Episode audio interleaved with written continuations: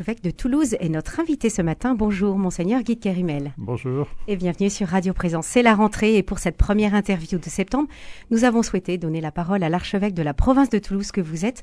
Monseigneur, vous ouvrez la longue cohorte des invités qui vont se succéder cette année au micro de Radio Présence, des personnalités politiques et économiques, des acteurs de notre région, des grands témoins de la foi, des conférenciers de passage en Occitanie et j'en passe. Cette diversité d'intervenants et de sujets est vraiment dans l'ADN de Radio Présence, média chrétien au cœur du monde.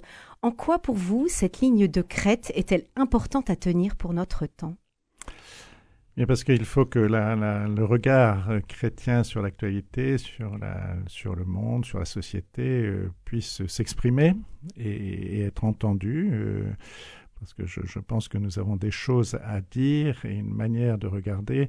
Je, croisais il n'y a pas très longtemps un, journaliste qui avait entendu d'une ambassadrice, mais il faudrait qu'on écoute un peu plus les évêques de France qui ont un regard intéressant sur la situation euh, sociale en France. Et, ça fait du bien d'entendre ça. Ça fait du bien d'entendre cela, oui. En tout cas, voilà, je, crois que nous avons à, contribuer. À, le regard euh, des chrétiens est, un apport pour, pour la société. C'est pas l'unique regard, mais c'est un regard qui a, qui a sa place et qui me semble important. Mhm. Surtout, surtout aujourd'hui, euh, dans un monde en, perte de repères, en manque de repères. Oui, nous, nous en parlions juste avant cet entretien et, nous évoquions l'éducation la, des enfants avec justement toutes les, toutes les questions de, de gender et de... Oui, oui, oui, ce sont des questions extrêmement graves. Mm. extrêmement grave. Et là, mm. l'Église euh, a effectivement son moisir. Alors, c'est la rentrée, c'est aussi la rentrée pour ceux qui poursuivent leurs études, petits et grands. Nombreux sont nos auditeurs qui reprennent le travail ou l'ont déjà repris ces dernières semaines. C'est aussi la rentrée pour les mouvements et les associations. Euh, face au, tourbillon de la reprise, les différentes tâches à accomplir euh, en un temps record et puis cette to-do list qui s'allonge pour, pour les, les, les, pères et les mères de famille, quels conseils donneriez-vous, Monseigneur de Kérimel, afin de commencer sereinement cette année? Eh bien, euh, ne, pas, oublier l'essentiel. Alors pour les chrétiens, bien sûr, euh, ne pas oublier Dieu, mettre Dieu, euh, bien sûr, dans tout ce qui fait notre vie, nos activités, et essayer de prioriser, c'est-à-dire, voilà, quels sont les, quel est le plus important, le plus essentiel, pour éviter de, courir de manière vaine et puis de se disperser finalement. Et, moi, je me souviens quand j'étais étudiant, que j'ai commencé à, prendre une vie de prière, eh je me suis aperçu que je gagnais du temps parce que je, me dispersais beaucoup moins. Justement, j'apprenais à aller à l'essentiel. Après, euh, la paix intérieure, elle est bien sûr à, cultiver. Elle est liée aussi à, à l'unité intérieure. Euh, vous voyez, euh, donc euh, qui fait que voilà toute notre vie s'unifie, euh, que ce soit notre vie intellectuelle, notre vie professionnelle, notre vie familiale, notre vie sociale, euh, notre vie de loisirs. Il faut apprendre à, à, ce qu'il y ait une cohérence et une unité de vie. Donc ça veut dire faire des choix Faire des choix, faire des choix, et encore une fois là aussi prioriser et, et donc et, mettre le. Enfin, il y a des valeurs essentielles qu'il faut trouver, sur lesquelles il faut fonder notre vie. Alors pour nous, les chrétiens, ce sera bien sûr la foi, le Christ lui-même, qui est notre rocher hein, sur lequel nous construisons notre maison personnelle. Et, euh, mais pour d'autres, il faut, il faut trouver quelles, sont ces, ces, valeurs? On ne peut pas se laisser mener par euh, les événements, par les urgences, etc. Il faut apprendre à prendre du recul. Voilà. Hmm. Alors justement, vous, vous parlez de, de, des chrétiens et de ceux qui ne le sont pas. Et vous savez, monseigneur, que nombreux sont les auditeurs de Radio Présence qui sont, comme le dit l'expression, des chercheurs de sens. Euh, peut-être que cette année, ils ont le désir de connaître Dieu. Euh, comment peuvent-ils procéder très concrètement pour faire un, un premier pas dans la foi? Eh bien, euh, en s'adressant à Dieu lui-même, euh, avec euh, peut-être cette question, et si tu existes, j'aimerais bien te rencontrer. Un petit défi, alors à lancer à voilà. Dieu. Et puis, bien, s'ils ont du courage aussi, la Bible est un trésor que, que, dans bien des hôtels du monde, on trouve dans un tiroir. Ou, voilà. Vrai et, euh, donc mettre le nez dans les évangiles. Alors la, Bible, euh, suivant les livres, elle, peut, être d'un abord difficile, mais euh, les évangiles peuvent être une bonne porte d'entrée pour, pour voilà lire quelques passages de, la parole de Dieu et voilà et, au besoin aller voir aussi rentrer dans une église. Beaucoup de gens trouvent vraiment la paix en se posant dans une église. Euh, ça, c'est impressionnant, le nombre de personnes qui rentrent dans, les églises et qui trouvent la paix. Je me souviens aussi à Grenoble, un monsieur qui travaillait de nuit et qui, euh, j'étais levé très tôt, euh, à 6 heures du matin, il attendait l'ouverture de la cathédrale. voilà, simplement parce qu'il avait besoin de, cet instant de paix dans, cette église. Voilà, donc il y, y, a différents moyens, à mon avis, tout simples, mais aussi oser s'adresser à, à Dieu qui reste euh, un grand inconnu. Et, donc, euh, voilà, et, qu'on ne peut connaître que par ce qu'il dit de lui-même, d'une certaine manière. C'est vrai. Et, peut-être aussi oser pousser, euh, vous disiez entrer dans une église, mais pousser la porte d'une église pour aller à la rencontre d'une communauté, parce que parfois seul, c'est pas facile non plus. Bien sûr, bien sûr. on peut donc venir à une messe du dimanche. Là, il y a il y a un jeune qui a été baptisé, confirmé il n'y a pas très longtemps et qui avait été entraîné comme ça par un ami à, l'église Saint-Cernin, à la basilique Saint-Cernin. Et quand, la première fois qu'il est venu, il dit Ah, là c'est ma maison. Hein, il a senti que c'était. Il était chez lui. Il était chez lui. Hmm c'est beau. Euh, vous le savez, monseigneur, la, rentrée est souvent propice à la prise de bonnes résolutions. Euh, alors, parfois, la liste est longue. Hein, et l'une d'elles, peut-être, euh, pour nombre de catholiques, c'est d'entrer dans une relation plus intime avec le Christ. Alors, vous l'avez dit, hein, prioriser, faire des choix. Mais, mais par quoi on pourrait commencer? Les catholiques pourraient-ils commencer pour vraiment donner cette première place au Christ cette année? Ben, Prendre le temps, pour moi, c'est prendre le temps d'écouter de, Dieu qui nous parle et, donc euh, déjà dans les Écritures, hein, encore une fois, je reviens à, l'Évangile euh, et, à toute la Bible, bien sûr, et, donc prendre le temps d'écouter Dieu qui nous parle. Hein. pour moi, c'est très important. Et prendre le temps de la prière, d'une rencontre personnelle. Alors, euh, dans la prière, on ne sait pas toujours, on est toujours pauvre quand on rentre dans la prière. Mais ce qu'il faut savoir, c'est que quand on prie, Dieu est déjà présent. En fait, c'est lui qui attend. C'est lui qui attend, voilà.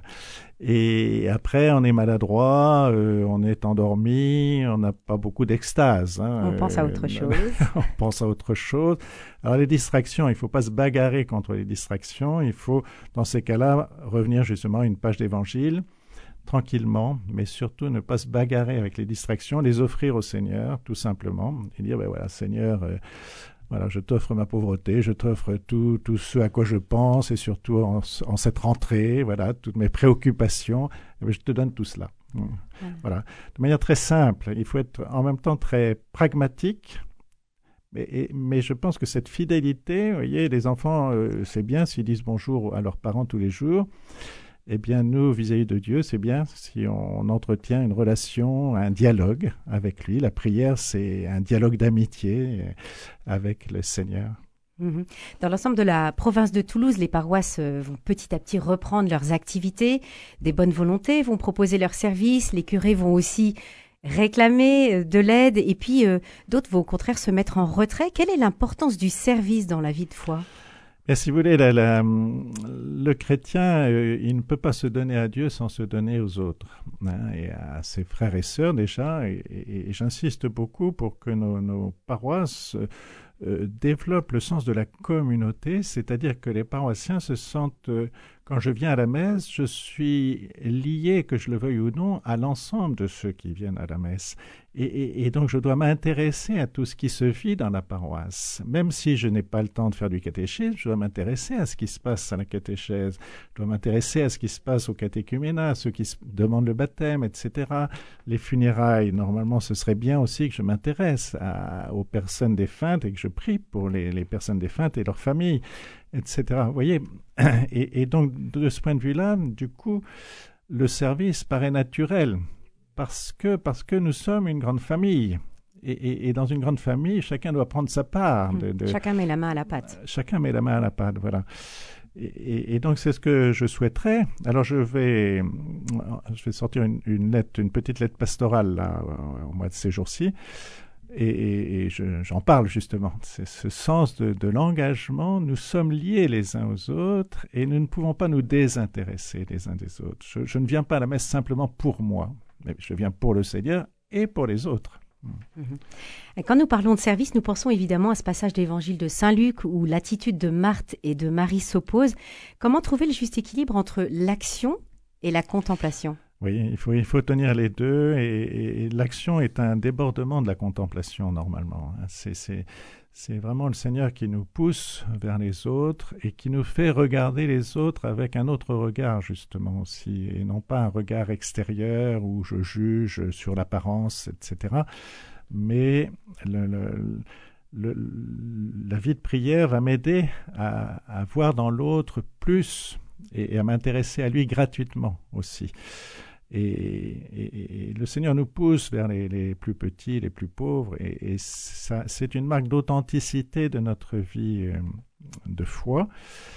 Mais on, ne peut pas séparer action et contemplation. On ne peut pas séparer. Hein. C'est, le danger de se, de se lancer dans l'action, mais d'oublier d'écouter Dieu. Or, euh, notre action, elle aura de la valeur et elle aura une fécondité si elle correspond à la volonté de Dieu d'une certaine manière et si elle est portée par l'amour de Dieu. Mhm. Le prochain grand rendez-vous pour l'Église de notre région, c'est le Congrès Mission qui va se dérouler du 29 septembre au 1er octobre. Pourquoi est-ce important, monseigneur de Kerimel, d'y participer? Mais parce que, vous savez, le pape nous invite à être une des communautés de disciples missionnaires et, en fait, nous le sommes très peu encore. Et donc, le congrès mission, ça peut nous donner des idées, ça peut nous donner du courage, ça, ça peut nous stimuler pour que nous devenions toujours plus une Église missionnaire, humblement missionnaire. il ne s'agit pas de, de, de, forcer les gens à croire ou de convaincre les gens. Il s'agit de témoigner de notre joie de croire et puis, encore une fois, nous intéresser gratuitement aux gens. Hein, il y a beaucoup de gens qui sont en attente, qui sont seuls, qui sont perdus aujourd'hui. Et, je pense que voilà, il nous faut nous intéresser gratuitement aux gens. Et le congrès mission donne ses clés pour s'intéresser. Tout à fait, tout à fait. Et puis c'est un moment de, grand rassemblement, c'est un moment joyeux, c'est un moment stimulant. Donc euh, effectivement, ça peut, ça peut donner des idées à, des, à des paroissiens de, de, de, prendre des initiatives, d'aller visiter des gens. Il y avait des, des jeunes d'une aumônerie d'une paroisse là, qui rêvait d'aller faire le tour de tous les villages de, de, de l'ensemble paroissial pour aller rencontrer les gens. Mais ça, c'est magnifique, c'est intéressant. Et le congrès mission peut nous donner ce genre d'idées. Oui, des idées et aussi un élan. Oui, voilà, absolument. Euh, Monseigneur de Carimel, j'aurais voulu que nous, nous parlions de ce pèlerinage diocésain que vous avez vécu à Lourdes avec euh, l'ensemble du diocèse de Toulouse. Euh, c'était du 24 au 27 août. C'était une nouvelle formule qui a eu lieu quatre jours au lieu d'une journée. Il y aura un vivant église spécifiquement consacré à ce pèlerinage diocésain, mais peut-être en, en, quelques mots vos impressions sur cette, sur cette formule? Eh bien, écoutez, je, moi je suis très content de la, première expérience et ceux qui ont participé étaient très contents et se sont dit, ah, mais je vais en parler à, à d'autres, à mon entourage, à mon association, etc., pour que l'année prochaine nous soyons plus nombreux parce que ça nous permet de vivre, la journée de Cézanne est très belle, hein, mais ça nous permet là de vivre euh, ensemble un petit, une sorte de retraite, si vous voulez. Un cheminement. un cheminement sur, sur quatre jours. Et, et, et donc, euh, vis-à-vis de Dieu, bien sûr, mais et, notre cheminement personnel, mais ensemble.